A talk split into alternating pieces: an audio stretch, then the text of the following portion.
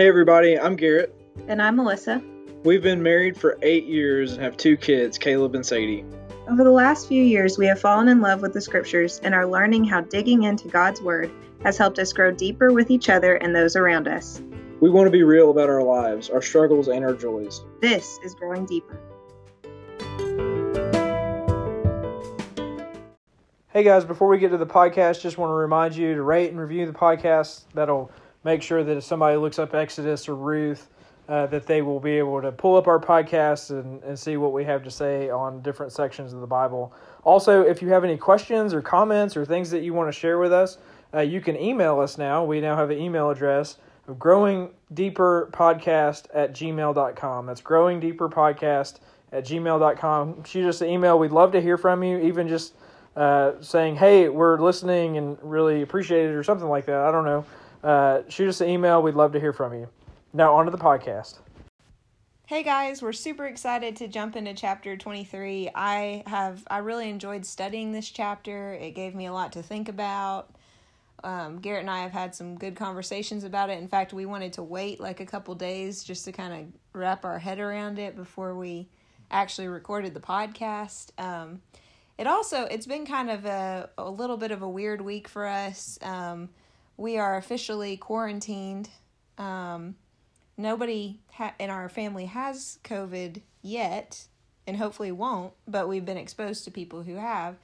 Um, so it's that kind of has has thrown us a little bit, but um, overall, it's just like mm, wonder, it's really no different. It's really no different. I mean, it's it, I'm yeah, like, well, I can't go into Target, you know, like that's sad. I mean, me and you basically just saw a few people a week, anyways. So yeah, so on, it's you know, it was Caleb Caleb's preschool class. Um, his teacher had had a case, and so uh, yeah, so it's just been it's just been one of those things, and you just you roll with it, you laugh at it, and and hopefully we'll be stay good and healthy. Yeah.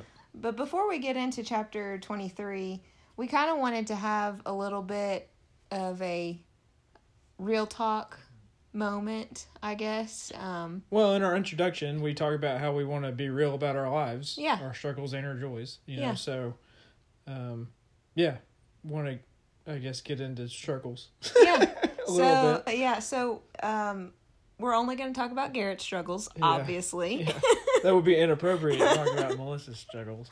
Uh, well, at least for this podcast, we're we're gonna focus on Garrett's struggles, um, and it's something that we've had conversations about lately, and we were like, hey, maybe this is something we should share because it's you know it's a real thing that people go through and some listener, even if it's just one person, might be able to relate and it might be something that helps them to know that they're not alone. Yeah.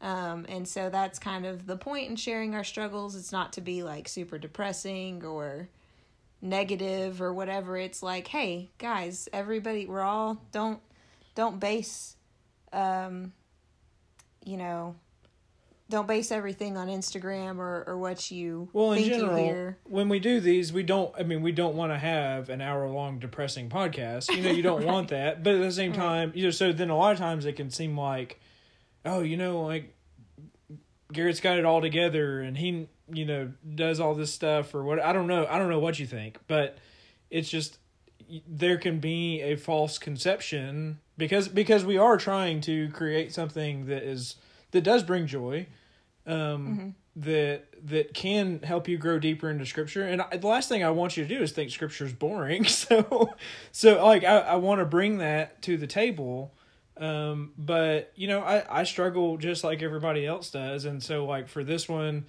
you know, I, I have, I have dealt with anxiety issues a lot in the past and, uh, with work and with, you know, and it, it, and I've talked about this before of like being on Zoloft, uh, when I came off of Zoloft and everything, and like the effects that that had on my, on my uh, personality and different stuff, and you know, and like I didn't want to do that forever, but um, but came off of it and things were going really well with it, and I guess in the last like six months or so, I've started to feel more and more like slowly getting more anxious and more anxiety creeping in, and then maybe in like the last two months, I've had it feels like a really big spells of anxiety.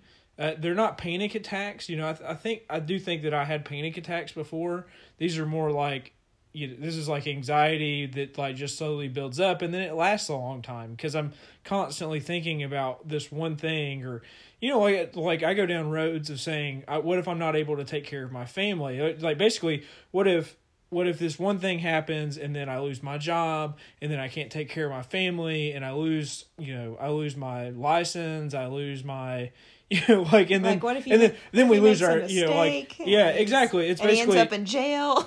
it goes from one thing to the next and you know and it's all illogical and it doesn't make any sense uh, and i can tell myself that but yet still i still i'm sitting there you know being anxious about this thing that i can do nothing about. And it's just um you know it it it makes me sad at this at that time because i'm like i shouldn't be. I know i shouldn't be. I know that i have you know that i'm very blessed and everything and that i have you know so much more than the majority of the world you know and i want to be grateful for those things.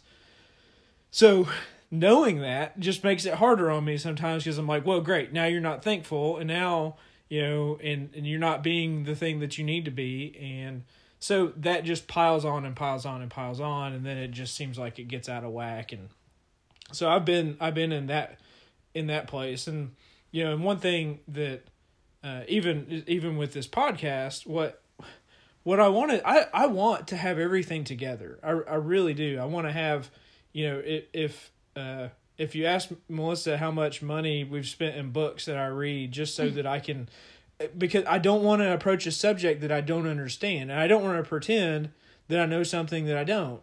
And um, and so I, I read and I, I get really deep into stuff, and I want to I want to distill all that, and I want to bring it to the table to offer to somebody else to be like, look, this is awesome. I really am excited about this or whatever. And I've read book over book over book over just Exodus, you know, just so that we can go through this and and I feel confident about the things that we're saying. And but even doing that, you know, there's like a thousand things I don't say, you know, like that that I'm like, oh, I should have said this differently, or should have done that, or I should have.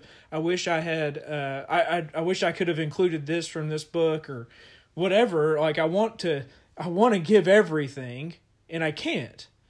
And so what ends up happening is then I kick myself every time. You know, like when we finish one of these, I I hang on every word that I say because I'm like, oh, you know, was that exactly right? Was that hundred percent right? And you know, if it wasn't, then I'm then I'm kicking myself about it, and I'm really really hard on myself. And um, And, the then- thing is, yeah. is, is like you have, you know, let's say 10 thick, super thick books worth Yeah. of information in your Yeah. head about this.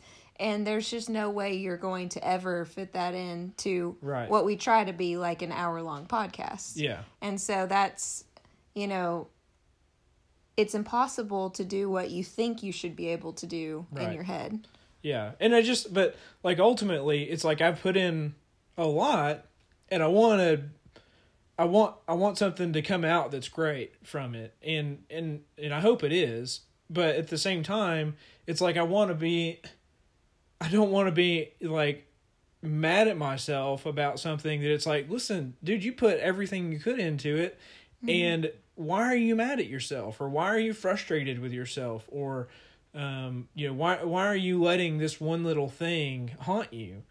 Um, and and i can't even pinpoint anything at this particular moment. It's just that like right after i'm always thinking about that stuff and being like i wonder if i sound like an idiot and um and, and i guess i just have like this deep set fear of of not being respected or not being like that's probably where it d- goes to it at its deepest is like being afraid of losing respect from somebody and I want everybody to be happy with me. I want everybody to to like me and you know, and so like if one person doesn't, I'm like fighting for that person to like to to like respect me again. Like, no, or- you really should like me.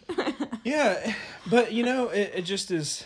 I, I don't know. Like I, I sense it with social media and stuff too. It's like even even the things that I do on social media, I know it's like, dude, you're just looking for uh somebody to pat you on the back or something, you know, or like look look at you like I, I don't know in a different way um or see you as smarter or, or whatever and then uh, inevitably i always just feel like a fraud and because i'm i'm i'm just a layperson you know i'm just a i'm just an engineer who is just trying to you know do the best that he can. And I, I love jesus and i love i love the bible and i want other people to love it too. And i'm afraid right, what i what what handicaps me though is like that fear that i i'm not able to pass that on to somebody mm-hmm. else. And and so there's just a lot of insecurities that i deal with doing this and that i deal with with work and just about everything in my life ha-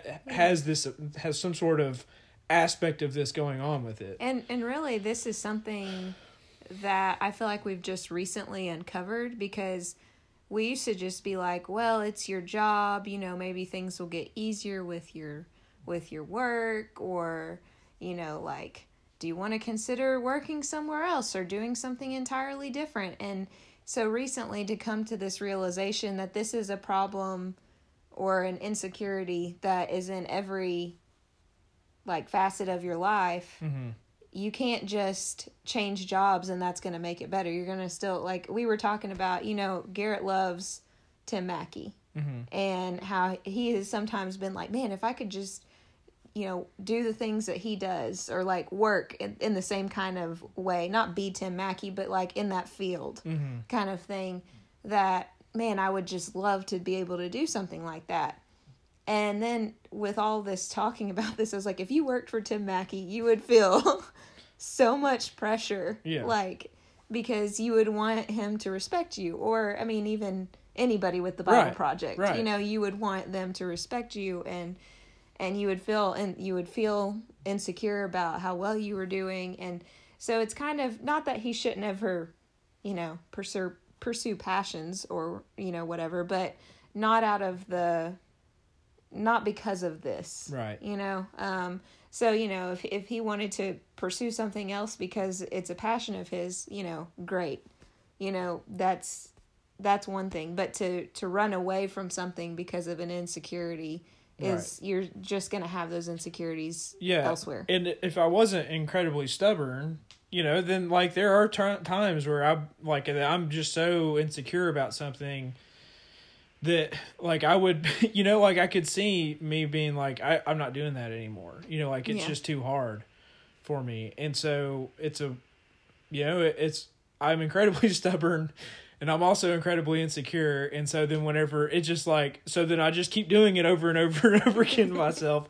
And so anyway i i don't you know i just i just want to to note uh, for anybody that you know that may deal with that you know, it, I, i'm really hard on myself and and you might be too and i'm i'm really trying to find uh you know a way to find um you know peace in god and just to, to know that listen you know i i am like i do bear god's name and but that doesn't mean that i'm to be able to do everything perfectly and i don't think i, I really don't think it that's expected. I don't i don't think that that's what i don't think god expects me to do everything perfectly. I think he he desires for me to listen for his voice and to do you know to to, to obey him. And that's what i'm trying to do you know trying to obey god as best we can out of response to grace that's been given to us. And you know that gamut that's all we can do. And to find a way to be at peace with that and just say you know i i find my rest in god alone.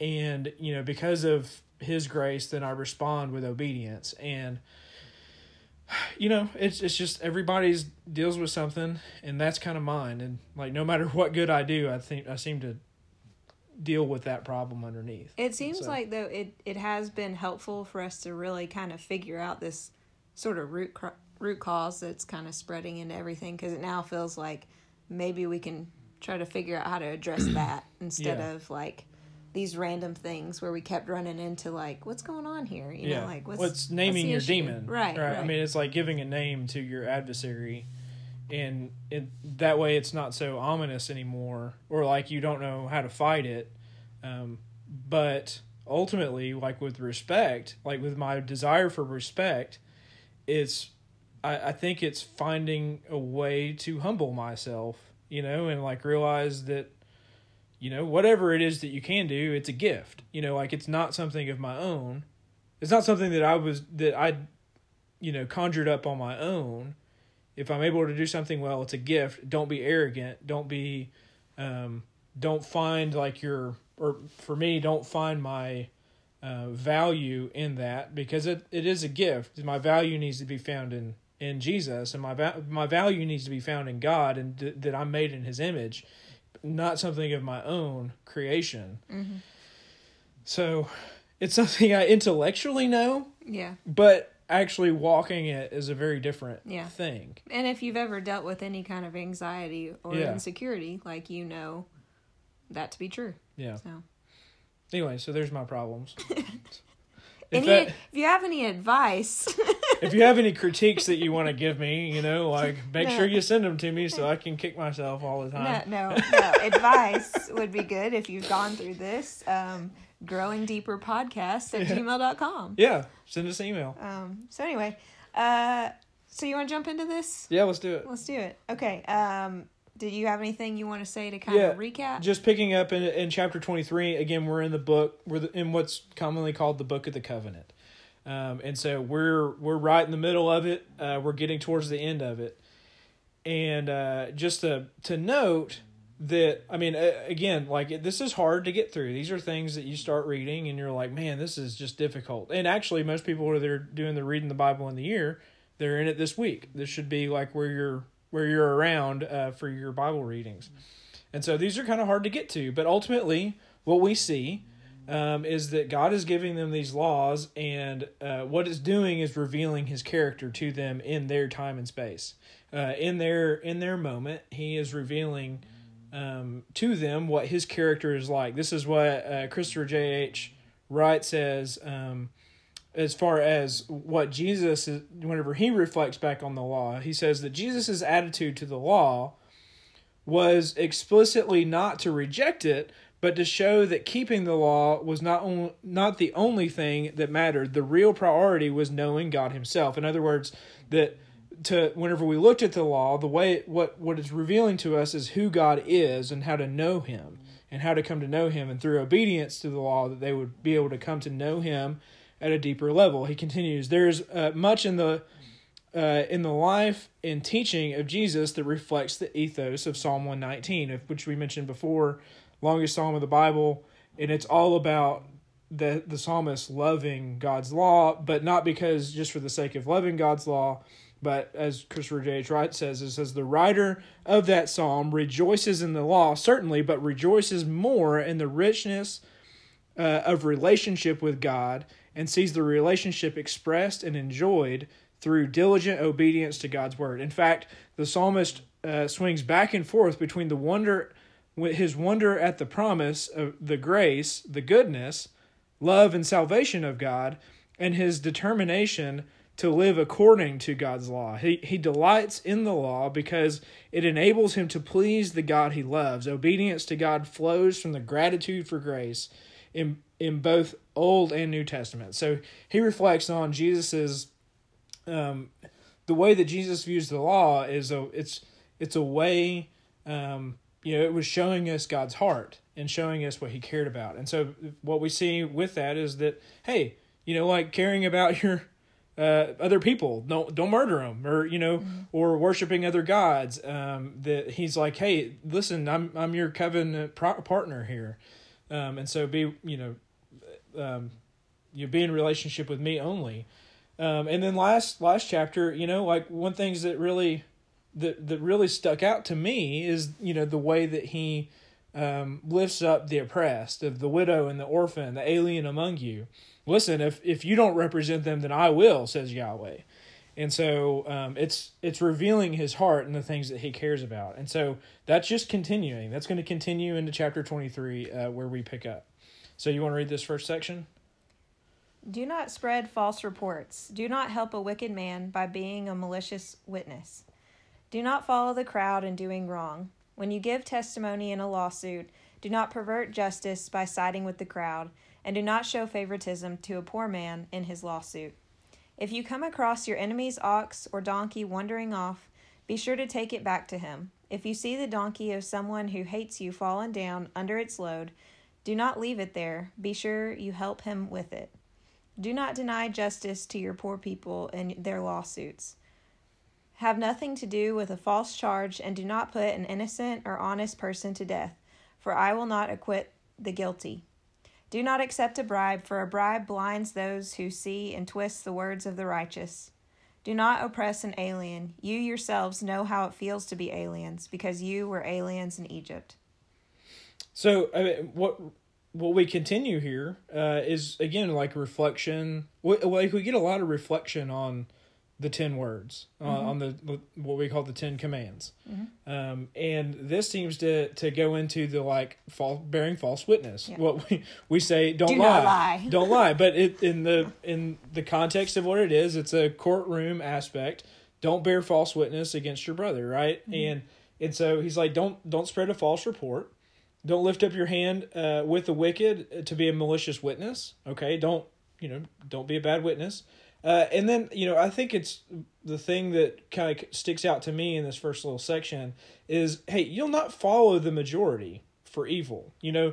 Don't don't let mob mentality be your thing. Instead mm-hmm. stand up for what's right no matter what. Stand up for what's right because it's right not because everybody else says that it's right. And so um, you know I think a lot of times we do get we just get caught up in the moment and we say you know it is like pitchforks and you know torches as we go to um, you know hunt down the ogre right and mm-hmm. it's like and so it's like this mob mentality um, that perverts justice instead you know everybody needs to be able to have their representation and that um, you know that even but even the powerless person so like there's this tendency to say you know the person without power you know lifting them up and giving them rights and i think that's a that's a very good thing and that's mm-hmm. very very real thing that he wants done uh, from the Torah. Uh, but he's saying, but don't give partiality to that person in a legal dispute uh, just because they're poor. Yeah. Um, that it needs to be a just, you know, it needs to be a just yeah, system. Just no matter where you rank in society's, you know, totem pole, um, you still are, you still might do something wrong that requires, you know, some consequences. Right. So, I mean, that, I think that was kind of kind of weird to see maybe you know? But then you also kind of have the the other side of it later on in this section of you know it, it just do not doesn't deny justice to your poor people. It yeah it doesn't ways. it doesn't want to just swing all the way. Right. it, it, it there's a happy medium in there that it's looking for um, where it's saying but don't just let poor people do whatever they want. I mean you can't just let you know people steal at will or whatever um, but whenever you do these things, try to be fair about them, right? Yeah. I mean, that, that makes sense. That that's totally totally understandable. Try to be fair about how we treat each other. Um, so, and then uh, you have any comments on this next section, the verse four? Yeah. So this, I thought this was fascinating to me. Verses four and five um, of you know your enemy's ox, be sure to take if like if you come across your enemy's ox, take it back. If it's um, if you're what is it, your enemy, if if someone who hates you, their yeah, donkey has fallen yeah. down.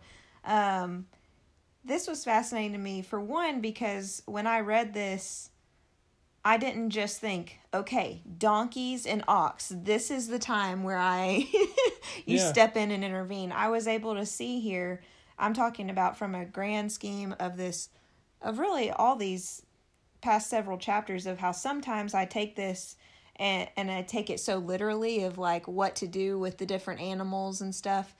But this section, for some reason, I was able to see that this goes beyond donkeys and ox. You know, yeah, yeah um, absolutely. And what I think is really cool about this is we see this uh, what was really cool is that we me and garrett both saw an instagram post the day that we read this and it was about um, shopping carts or buggies okay. or yeah. whatever you want to call them okay and um, so there this post was basically saying you can determine like who a person is on whether or not they return the buggy or the shopping cart Yeah. back to its little home, either out in the parking lot or back to the you know store, um, or if they just like leave it stranded. Yeah. and how basically this is something uh, in the in the shopping cart example this is something that you know nobody sees you do it necessarily. Maybe a few other people who are leaving or coming in at the same time. Um, there's no reward for putting it back and there's no punishment for not putting it back. Mm-hmm. But everybody can kind of generally say you know the right thing to do is to put it up Right. you know? And so when we read this it took me to that post about that because this is a very similar situation of like you see you see something that's wrong and you do the right thing. Mm-hmm. And nobody is necessarily watching. I mean to me especially in verse 4 it's like the enemy's your enemy's ox is wandering off. Well your enemy might not know about it and you could return it to their field without them maybe ever even knowing. And um i just thought that that was a really cool like modern day twist on this of of being able to really see like this is this is getting to the heart of who we are as people. Yeah. of like doing you know loving your enemy which i loved how you mentioned the other night we were talking about this and how love your enemy is not a new testament concept. Right. like we're seeing it right here of like lo- showing love to your enemy even if they don't deserve it even if they don't necessarily want it you know um, or don't think that they want it. Um, so i just this was probably my favorite two verses and you know they've got donkeys and ox oxen ox Yeah. yeah. I mean, it, this is all about caring for your enemy, not not just for his ox, but actually for this person. yeah And Peter Enns says, "Love your enemies" is not a sentiment found only in the New Testament.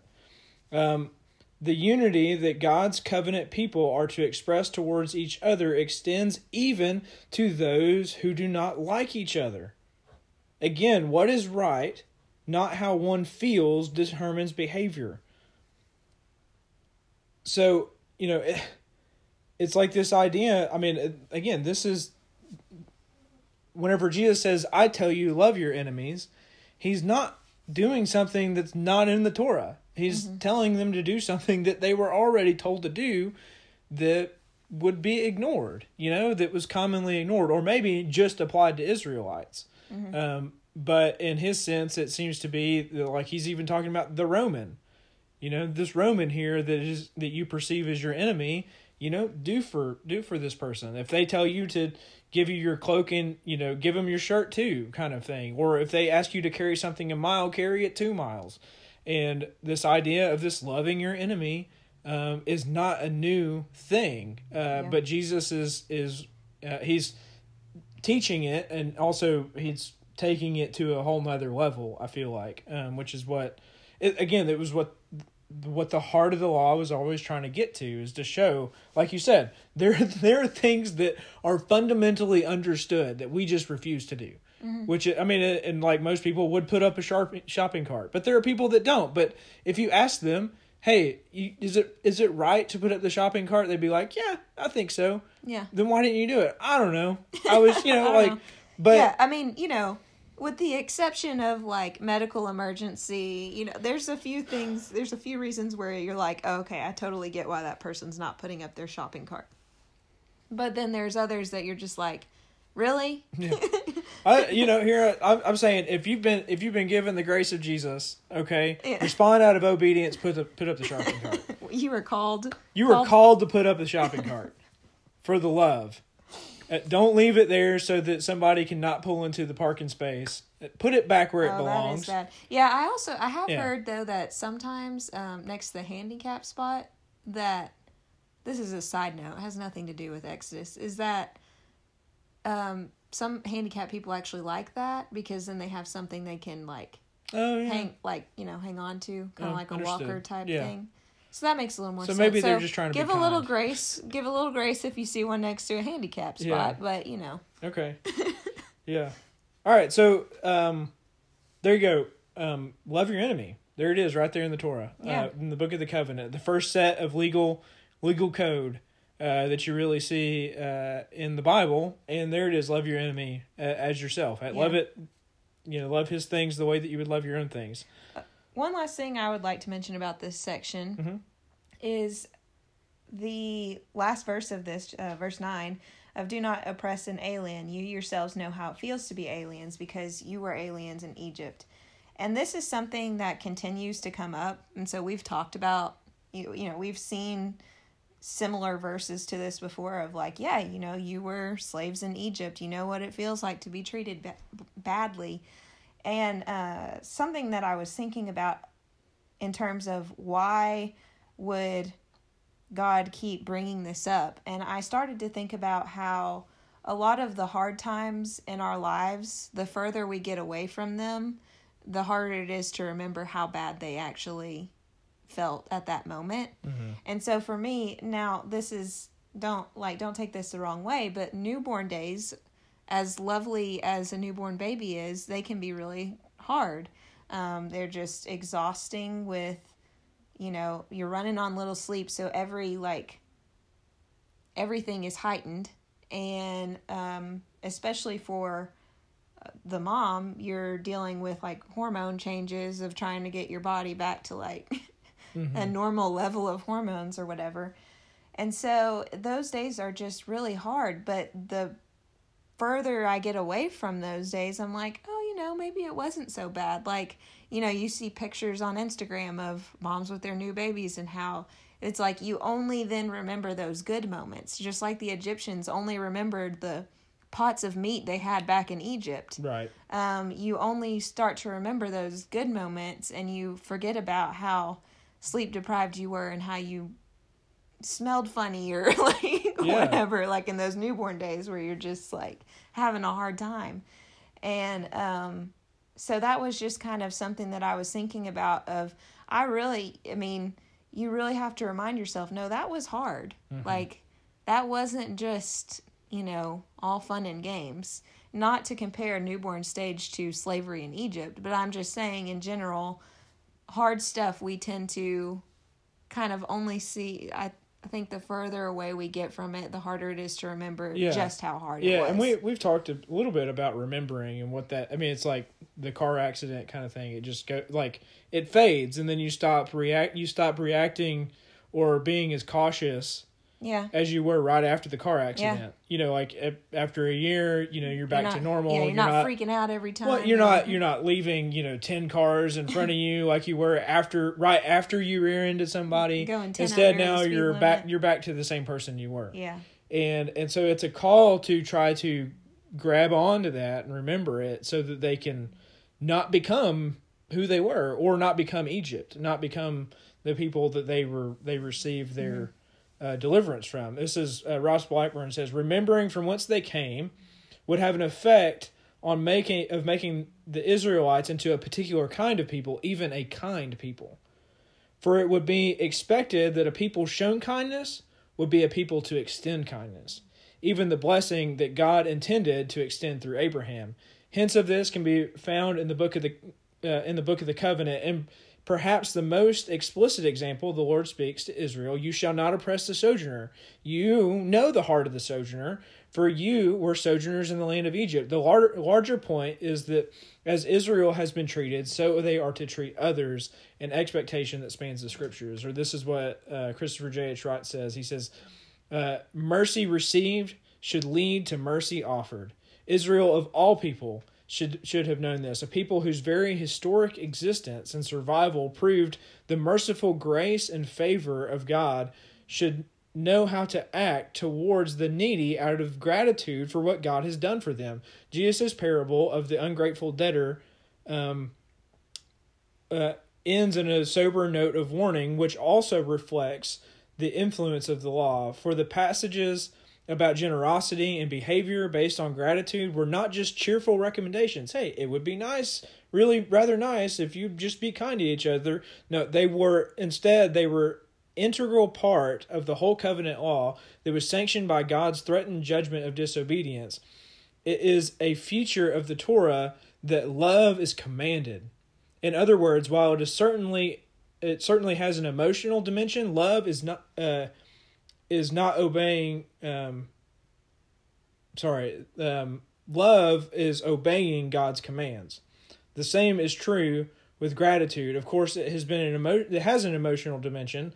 The book of Psalms overflows with the, with the emotion of thanksgiving, but the behavior that gratitude motivates is commanded. It is not just an optional prefer- preference for the more sensitive souls. So, anyways, the whole point he he's trying to get at there is that love is something that you do as an action, as a as a follow up of the gratitude that you feel for what's been done for you. Mercy received should lead to mer- mercy offered. Um, it's it, it is it's the parable of the ungrateful debtor where he's forgiven so much and then he goes out and he says, um, "Sorry, you still owe me."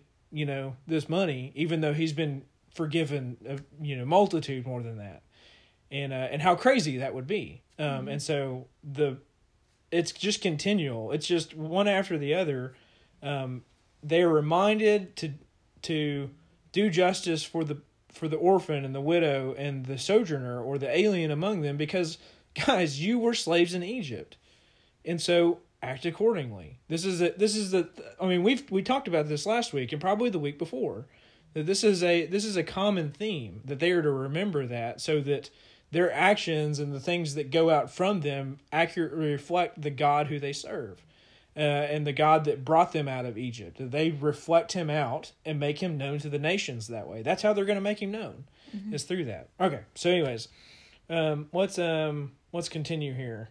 Uh, verse verse ten, in six years you will sow your land and gather its yield, but the seventh you will let it rest uh, and leave it fallow, and the poor of your people will eat, and their remainder the animals of the field will eat.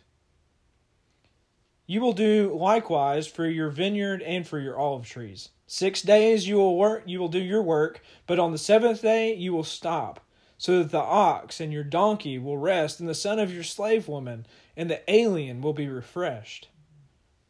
And you will be attentive to all that I have said to you, and you will not profess the name of other gods. It will be it will it will not be heard in your mouth. Three times in the year you will hold a festival for me you will keep the, the feast of unleavened bread. For seven days you will eat unleavened bread, as I commanded you at the appointed time, the month of Abib, because in it you came out of Egypt. And no one will appear before me empty handed. And you will keep the feast of the harvest, with the feast with the first fruits of your work, and you in what you sow in the field. And you will keep the feast of harvest gathering when the year goes out, when you gather your work from the field three times in the year, all your men will appear before the before the Lord Yahweh. You will not sacrifice the blood of my sacrifice together with with food with yeast. And you will not leave the fat of my feast overnight until morning.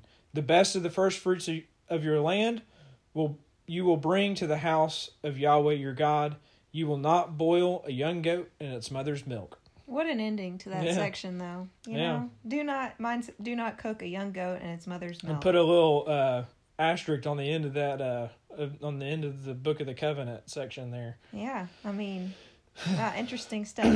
yeah. Um.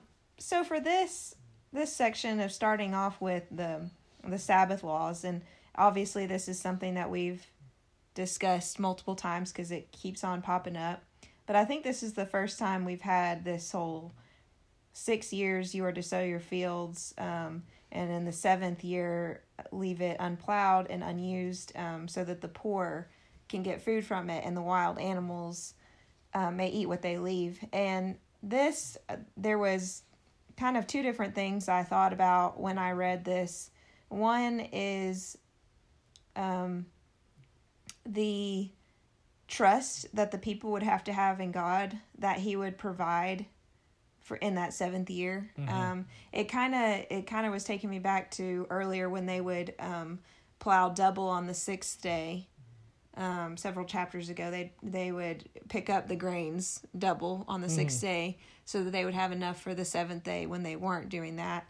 Um, but in that case, they were actually doing extra. Here, it doesn't indicate whether or not they're you yeah, know, you imagine that maybe they did. You know, maybe they collected more, but I don't know. You know, it does Yeah. seem like they just they're supposed to leave the land as it is and put Yeah. trust in God that He's going to take care of them. Yeah, and I mean, you know, obviously, to this point, he has. Yeah, and so there's no reason to um to doubt that. So on the one hand, the the trusting God, have the faithfulness aspect is very interesting to me here. Of, you know, there's this this time of just ultra reliance on God, and and part of the Sabbath, I think, is to meditate on God and what He has done for us, and so in that year of really having to rely on him, I think that would just help all the more in that meditation process of remembering what he's done for you, remember how he's going to provide.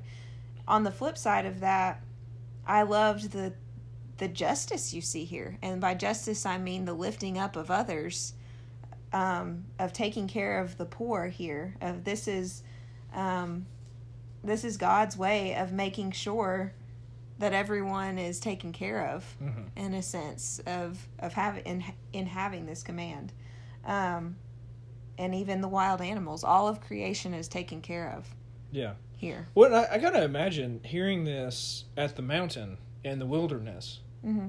Um, the idea of okay, we're gonna have vineyards. Oh, we can't plow. Like we can't we can't do that stuff in the seventh year. Big deal. That's better than being in the wilderness.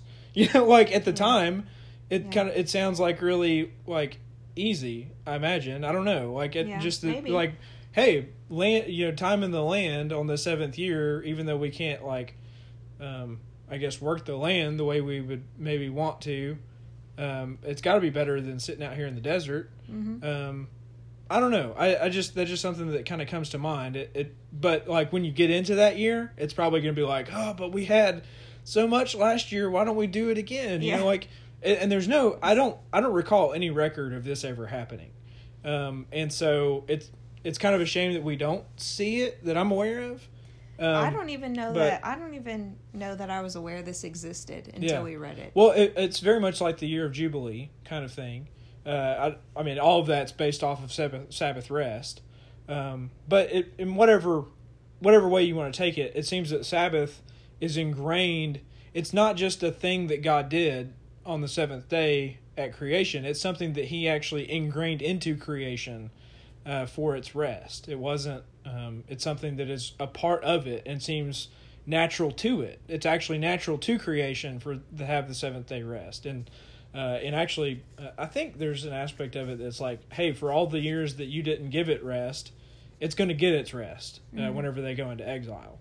Yeah, I mean, I love how specific it is about, you know, how everyone gets this rest on the on the Yes. seventh day too, and it's you know, the slave, the alien, the donkey, the ox. I mean, it's every The land. Yeah, the It, yeah. it goes every. It goes Yeah. top to bottom. It, Yeah. It's like everybody from you know from the high from the top to the bottom. Mm-hmm. You know, even Yahweh Himself. You know, it's like this rest, and Mm-hmm. uh, it, from top to bottom, it's it's saying everybody gets rest. It's ingrained in Yahweh's creation and what He meant for it, and so, um, yeah, it's just like this good King that. He's not Pharaoh. That's for sure.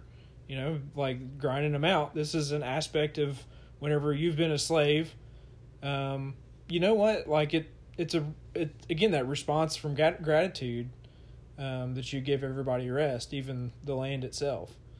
Um, so everybody gets it. It has no. it it kind of like gives extra i was just thinking about this kind of gives even more meaning to me too when like jesus says like come to me yes. and i will give you rest Yes. i mean that that's always been the intention Mm-hmm. from creation And and it, but see, like, he still says, "Take my yoke upon you." mm-hmm. So there's not like this idea of that there is no work to be done, right but he is not the slave driver of Pharaoh. Mhm. Uh, that he or, or even of the of the Pharisees who had turned the law, which was supposed to be giving them that's supposed to be giving them rest, you know, and turning it into something that's hard for them to do. Yeah. It makes it a very oppressive thing instead of something that's freeing. And I think the law was meant to be freeing. I think it was meant to be like, man, this is what God wants from us, and this, you know, like we want to, you know, we do want to obey this, um, but it wasn't meant for, for instance, one of the things is like they're going and they're taking wheat, off, you know, as they walk along and eating from it, whatever. Um, it's not like hardcore work. It's just like, hey, we're just taking it and we're eating it. And then the Pharisees are like, how how can your people do this? You know, how can your disciples do this type of thing? He's like, listen, Sabbath, you know, like man wasn't made for the Sabbath. Sabbath was made for man, Mm-hmm. uh, and the Son of Man has authority over the Sabbath. And so, uh, all that stuff is kind of coming together in that. In that, but yeah, the idea of Jesus giving rest. This is that's who Yahweh Yeah, is. Instead of reading this like a command, read this as like God saying, "I will give you rest Exactly. that's ultimately, what He says through. I'm going to take care of you. Yeah. Yeah. Yeah. Yeah.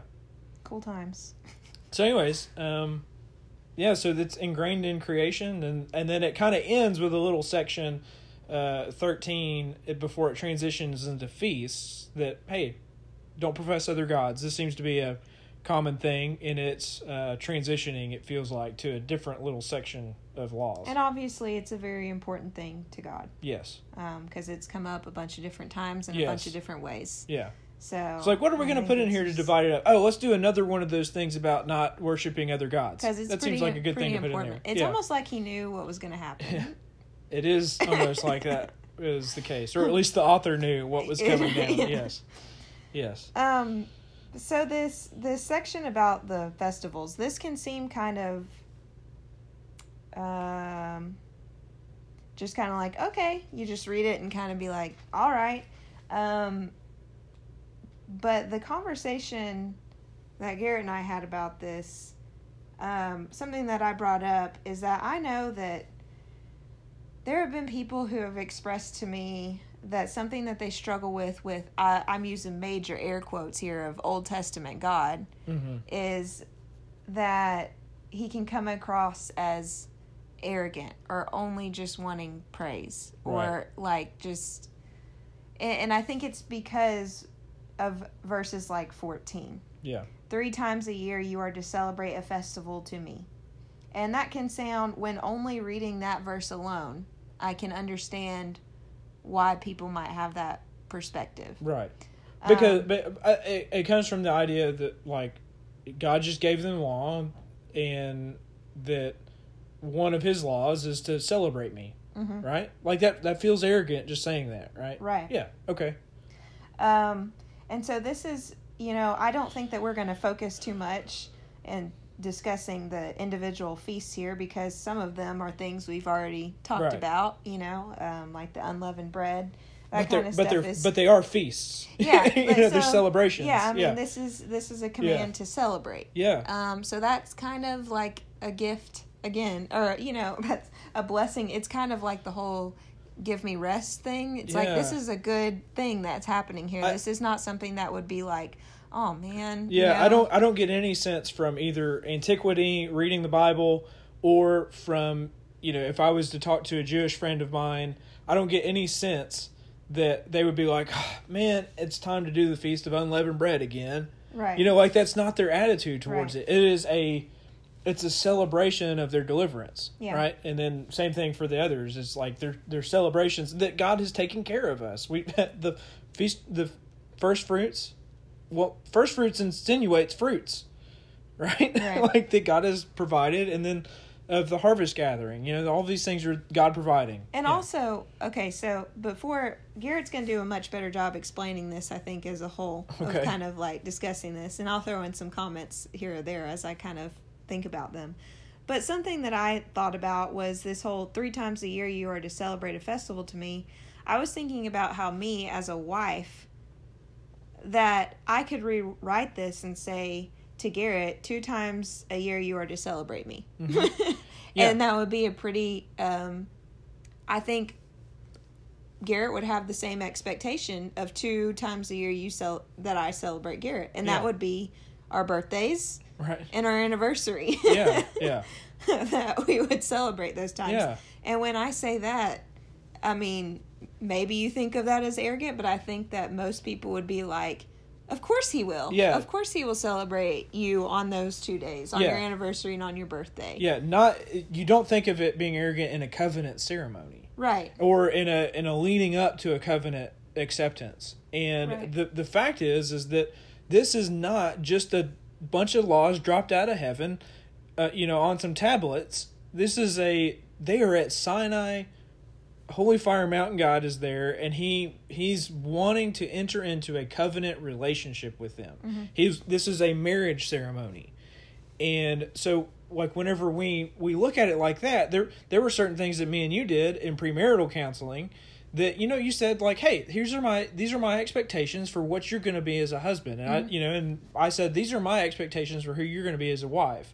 And then we worked those things out right? Like it's like uh, one of those things was that you gave to me that i have continually violated is that including this morning. including this morning, is that I would roll out the trash. And it's like, okay, you know, we're sitting there at the table and we're saying, I'm going to roll out the trash. Now, there's an aspect of that that's even deeper, right? That it's like, hey, it's not it's not just you rolling out the trash. It's that you're going to look for things to do as my covenant partner. You're going to you're going to actively seek things to do that that will, you know, that are for me, right? Like that are that are going to be something that's going to uh, that's going to better our relationship or whatever. I mean, it's not just taking out the trash. It's also, you know, it could be, uh, you know, picking up my clothes, which I don't do. But I'm saying if I did them, it would be an honoring thing that I would do for you, and it wouldn't be. It's not arrogant for you to ask that of me in a covenant relationship. It's not arrogant of you to ask me that in a in a covenant context. And also, the fact is, is so much has been given. You know, this yeah. is they were dead in Egypt. They were dead in Egypt, and they've been made alive. And he's saying, hey, you know, in this relationship with this redemption, um, you know, here's my expectations. You're going to have this festival. And who's going to benefit from these festivals? They are. Yeah. Not him. He's not going to get anything out of the first fruits. He's Yahweh. He has no needs. But he's, you know, and, and again, it's a part of this remembrance of where they came from so that they can they can maintain their integrity as a peoples. Right. And yeah, so- because I mean, if we just think, really, the the hard part about reading some of this is that we forget to really scale back and take a look at this story as a whole and go back to. I mean, for me, it's hard to go back to even just early Exodus, but even going back to like Abraham Mm-hmm. and and the when God first made this promise Yeah. to the people to deliver them to the promised land. And so, you know, just seeing here if we if we're only looking in Exodus to see how he's delivered them out of Egypt and I mean, he has provided food and water for them. He has given them so he's giving them a day to rest, something a slave would never get in Egypt Right. you know and and and all the work that they're doing the other six days is for them Right. like it's not ultimately going to somebody else Right. um and so so much has been given to them that you do have to remember this is like this is a give and take relationship Yeah, this is a, it- a relationship where you should want to be doing these things for each other Yeah, and so and I've talked a little bit about gift giving a lot. This is something that's come up in John Barclay's book Paul and the Gift, but it's me me realizing that gifts work very differently in antiquity than they do right now. And so like what this is doing, God has given them a gift that is their redemption. It's a gift they can't really repay. Mm-hmm. But the idea is that there's this re- there's always going to be like this reciprocity with it that's generating a relationship. That's what gifts did in t- antiquity, is that you would give something um, with the expectation that it would be returned, not for the sake of it being necessarily returned, but that you could have a you could generate a relationship between people. Could that be taken advantage of? Absolutely. You could do that to make somebody owe you something um, or whatever, you know, so that it's like, oh, they're always in my debt, like Dwight Schrute, where he's like the whole scene of like, oh, now they owe me, so I can get back at them if I want to, or they always owe me something. They can certainly be taken that way, but the I guess the ideal gift, or at least one means of the ideal gift, was that hey, we're going to generate this relationship. Uh, and so that's kind of what the response to the covenant is here the response to the laws and obedience to God's word and to listen to his voice. And um, and so what I guess the view that's not here is that it's not this idea of bow before me peasants, you know, like come worship me. Yeah. Uh, he could have done that in Egypt yeah with the Egyptians. He could have done that. yeah Um, he wants instead it he wants to enter into a covenant marriage relationship with them and instead this is this is a celebration of Yahweh's Hesed.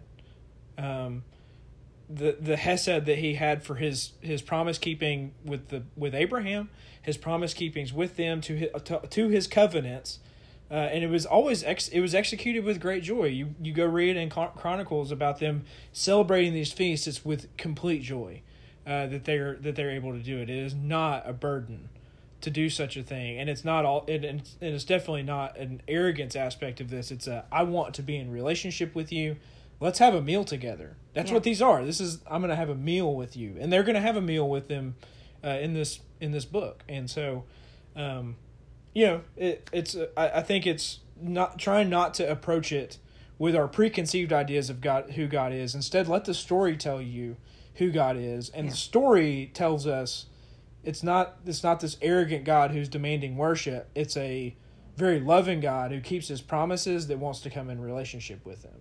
It keeps his promises regardless of our what we do. Yeah, which yeah. we'll see that in that, later chapters. That's his Hesed. Yeah, that's his deep Hesed. Um, so we're gonna uh, keep going um, and finish out the chapter here.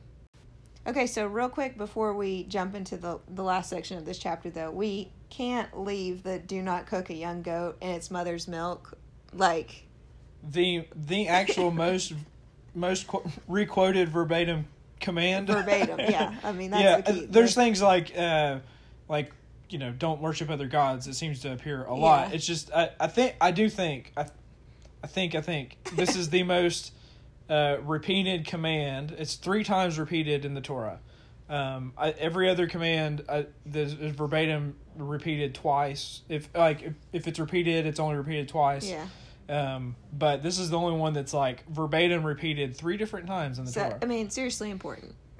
I, it's, yeah, yeah, I guess. I guess. Um, you know, like people have a hard time figuring out what what this means, and actually, yeah. there's whole kosher law that's based off of it, where um, if you want a cheeseburger, you can't have one. Sorry, uh, because that would be putting dairy on on a on meat, mm-hmm. and uh, so what they end up doing is separating that out in kosher restaurants and saying, "Hey, if you want meat, you go to this side, and if you want dairy, you go to this side." Uh, but we don't mix and match dairy with meat because because of this because they're trying to keep they're trying to keep the Torah and and they don't know what to do with it, and so yeah. um, it biblical scholars kind of they debate over these things.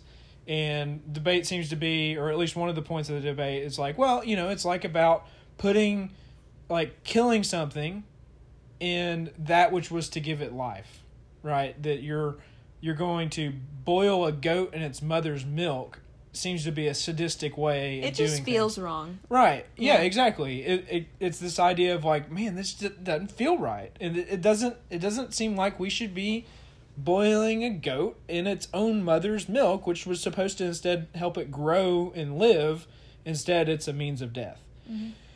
So that's one way of looking at it. Another way, uh, and I think it's uh, Ugarit texts um, that talk about that actually talk about this practice. Um, and so the idea, one of the things is, well, maybe this is a line item that's repeated because it was a common practice of the Canaanites.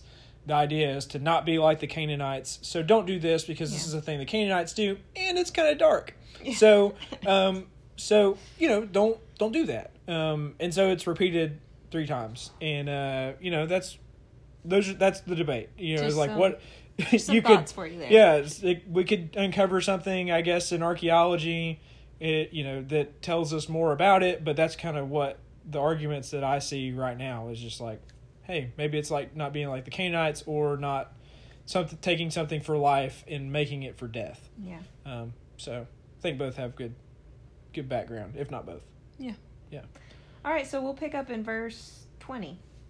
See, I am sending an angel ahead of you to guard you along the way and to bring you to the place I have prepared. Pay attention to him and listen to what he says. Do not rebel against him. He will not forgive your rebellion, since my name is in him. If you listen carefully to what he says and do all that I say, I will be an enemy to your enemies and will oppose those who oppose you. My angel will go ahead of you and bring you into the land of the Amorites, Hittites, Perizzites, Canaanites, Hivites, and Jebusites, and I will wipe them out. Do not bow down before their gods or worship them or follow their practices. You must demolish them and break their sacred stones to pieces. Worship the Lord your God, and his blessing will be on your food and water. I will take away sickness from among you, and none will miscarry or be barren in your land. I will give you a full lifespan. I will send my terror ahead of you and throw into confusion every nation you encounter. I will make all your enemies turn their backs and run. I will send the hornet ahead of you to drive the Hivites, Canaanites, and Hittites out of your way. But I will not drive them out in a single year, because the land would become desolate and the wild animals too numerous for you. Little by little I will drive them out before you, until you have increased enough to take possession of the land. I will establish your borders from the Red Sea to the Sea of the Philistines, and from the desert to the river. I will hand over you hand over to you the people who live in the land, and you will drive them out before you. Do not make a covenant with them or with their gods. Do not let them live in your land, or they will cause you to sin against me, because the worship of their gods will certainly be a snare to you. And so we transition from a section, you know, all of the book of the covenant talking about here's what you're going to do for me to a section of saying, okay, now in response, here's what I'm going to do for you. Remember, this is a covenant ceremony. This is this here's laying out, here's what how it works, how you're going to treat me, and here's how I'm going to treat you. And uh and so what he's telling them is that hey, you know, in response to this, uh, I'm going to take you into the land and uh and you're going to live there and it's going to be awesome. And uh, what what he says here is that out of response, I'm going to send my angel before you. It's it's the word malak, which is um, it just it means messenger. It's it sometimes divine, sometimes not divine, sometimes just a person. And so I don't know that it's exceedingly clear, um, but it, it says that I'm going to send my messenger before you uh, to guard you on the way and to bring you to the place that I prepared. And we've seen this messenger, this angel of God before, the angel of Yahweh in chapter 3. Um, whenever he gets to the burning bush, it says that the angel of the angel of Yahweh spoke to him from the bush. And so he's been an active character in this. And also, what's interesting is that usually, whenever you see the listen to a voice, it's listen to my voice, says Yahweh, kind of thing. Do do listen listen for my guidance and the way that I instruct you. And here he's talking about the angel and saying, Listen to his voice. Uh, do not rebel against him because he will not forgive your transgression, for my name is in him. Um, and so I, I think it's um, it's interesting to me that it doesn't it sometimes it feels like the angel of Yahweh is a distinct character and sometimes it feels like it's Yahweh himself and that it's like Yahweh going before them, but it's the messenger of Yahweh. But at the same time, listen to his voice just like you listen to Yahweh's voice. Mm-hmm. So there's this uh, aspect of the angel of Yahweh that is seems to be both distinct from Yahweh and yet the same as Yahweh. And uh, and I, I just think that that's interesting. I, I think whenever we start thinking about Jesus and we start thinking about the things that he does, that has to be um, something you know like the, there's um, in Tim Mackie's words, there's shelf space for this. That um, to to see somebody a, a human that is both Yahweh and distinct from Yahweh. Uh, there's shelf space for this where we you know when we read about the angel of Yahweh uh, in in the Old Testament, and so and and I'll, and I'll say this too, and this will this will kind of add a little bit of a a twist to it, I suppose, is that actually um, in Mark chapter 1, verse 1, um, it says, The beginning of the gospel of Jesus Christ, Jesus the Messiah, just as it is written in the prophet Isaiah Behold, I am sending my messenger before your face, who will prepare your way. The voice of the one out in the wilderness saying, Prepare the way of the Lord, make his path straight, make straight his paths. Um, and so, actually, um, when you look at the Septuagint, which is the Greek version of the Old Testament, not Hebrew, uh, when you look at the Septuagint, this this verse from Exodus chapter twenty three is is almost verbatim uh, of the behold I am sending sending my messenger, that's the malach or the angel. I'm sending my messenger before your face who will prepare your way, um, and so in some sense, Mark is thinking about the Exodus while he's writing this. Now, it's also something that is picked up and repeated in, I think it's Malachi uh, chapter 3. Uh, he picks up on the Exodus and says, hey, there's going to be a new Exodus. And guess what? God's going to come and he's going to dwell in his temple. Um, and so all these things are playing on each other. And, and in fact, what you end up seeing uh, is that there is a messenger that's going before his face. I, I guess I haven't really studied this enough to think whether or not Mark is talking about John or talking about Jesus himself. Everybody else seems to be thinking about John because he's the voice in the wilderness crying out. Um, and so it seems like John is that character, but then whenever you look at Malachi, um, Malachi chapter 3, it says that suddenly uh, God is going to come into his temple, and what do you see happen right after this in Mark? Is that Jesus is baptized, the Spirit descends, it dwells in his temple. And so it's saying Yahweh is among us, he's come, we're going to have another Exodus. There's going to be a new and greater Exodus it's about to throw down. And so Mark just he right out the gate, if you are a if you're a good reader of your Hebrew Bible, you know that whenever Mark says this type of thing, he's like, there's going to be a new Exodus. And what is so then the question as you read the rest of Mark is what does that mean? Well, you know, I, I guess I could give you answers, but that wouldn't be really studying Exodus. It would just be saying, here's what Jesus does with that. And, uh, and the deliverance that he gives um, is more and greater even than the Exodus uh, that happens from Egypt and God dwelling among them in the Exodus story. So, anyways, those are all playing on each other. And if you don't know one, it's really hard to see the, the value in the other. Mm-hmm. Um, and why why Mark would think that's so significant is not just the quote from that one verse. It's giving you a whole context of a story that's already preloaded in you of this Exodus. Like, oh yeah, it's just like Moses, you know, but awesomer, you know. Yeah. So, anyways, I just wanted to note that of that this messenger is coming. He's listened to his voice. It's both Yahweh, distinct from Yahweh in some way. It's just it really intriguing. Um, but he's going to go into the land and he's going to drive out the peoples um, before them. They Which don't every, seem to. Every time I read these groups of peoples, I'm just like, this is the promise. Yeah. Like that's what that's honestly what I think about whenever I read all those. Every time I feel like I've read them a thousand times now. Yeah. Um, but when I read them, I think about the promise. I think what's hard for me about this section, or the, the I mean, this whole, this whole last what, thirteen verses or so, mm-hmm. is just um, since we don't really know anything about the Amorites, Hittites, Perizzites, Canaanites, Hivites, and Jebusites, it sure. seems like a harsh thing of like, I will wipe them out. Yeah. Um, and so again, I tend to focus on the negative yeah. in scripture, I feel like. Yeah. Or the things that are like hard to what yeah. Like come to terms with. Yeah, what um, what we um, know is that uh, whenever Abraham was given the promise, um, part of part of that stipulation was that listen, you know the um, the sin of the peoples that are there hasn't hasn't come to its fruition yet, and so mm-hmm. he's not going to rip it from them in the state that they're in, uh, whatever that is. And it seems like it, but it's trending towards a place where it's saying, listen, I've got to deal with this situation that's going on in Canaan. Yeah. Um, and that's going to be 400 years from now. And so there's there is this idea of like there being time uh, that's developing, and it it seems to be one of those situations where it's like the land cries out kind of thing, and God's judgment comes in. But yeah. believe me, I that this this aspect of it definitely doesn't sit well with me.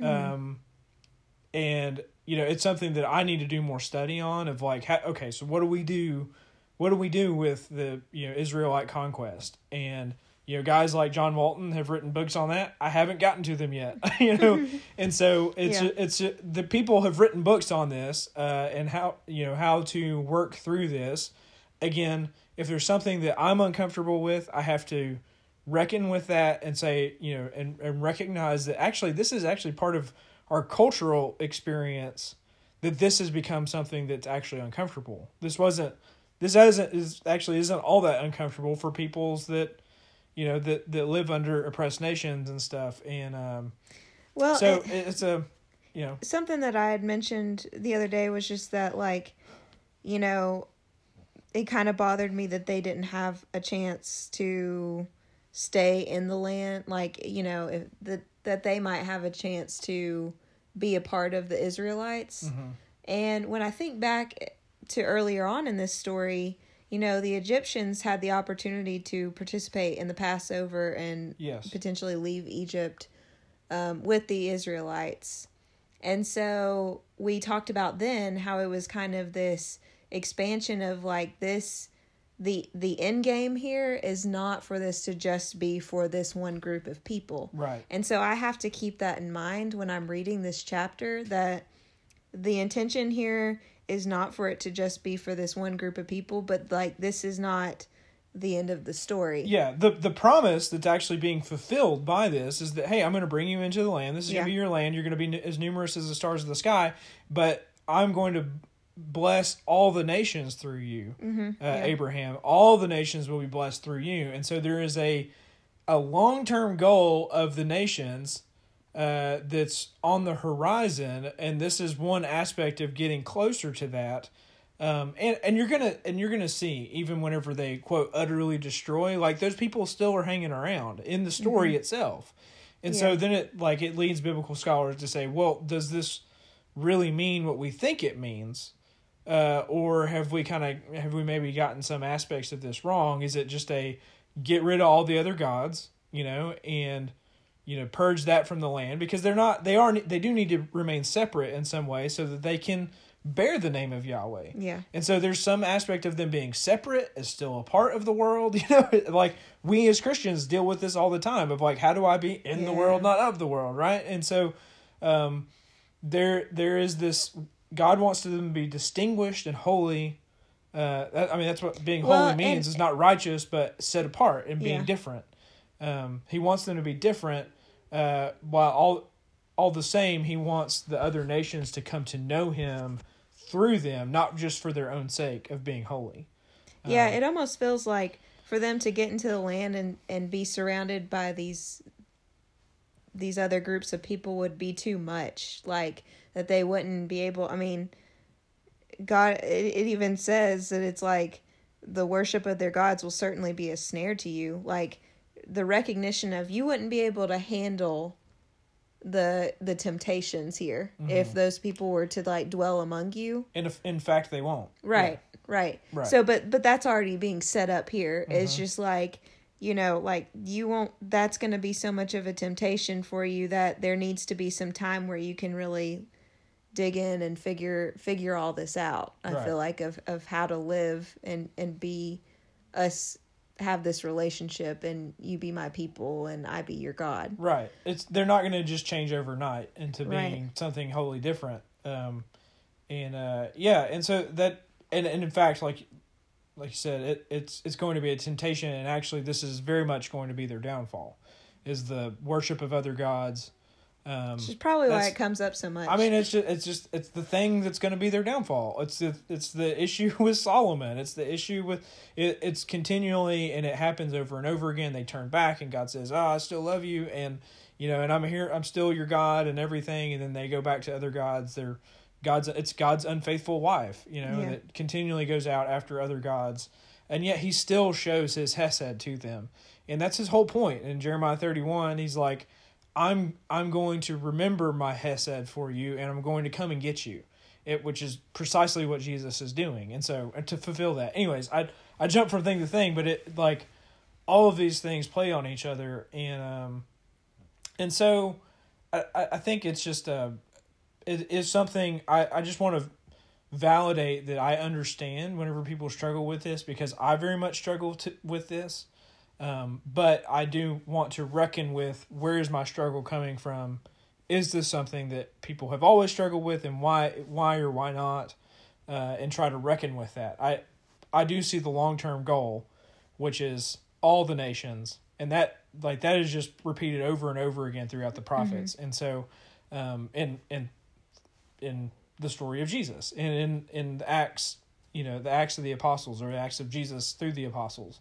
Yeah, and, and it's really just trying to remember that the beauty here is that this is God doing something for them and fulfilling his promises. That's right. And not dwelling so much on what we see as like the Yeah, the I mean, negative side. like so i mean you see this stuff Uh, I mean, what what's it going to be like? Well, in, in the land, if you listen to my voice, if you listen to the voice of the messenger, um, you know, if you serve Yahweh your God, He will bless you, bless your bread and your water. I will remove sickness from among you.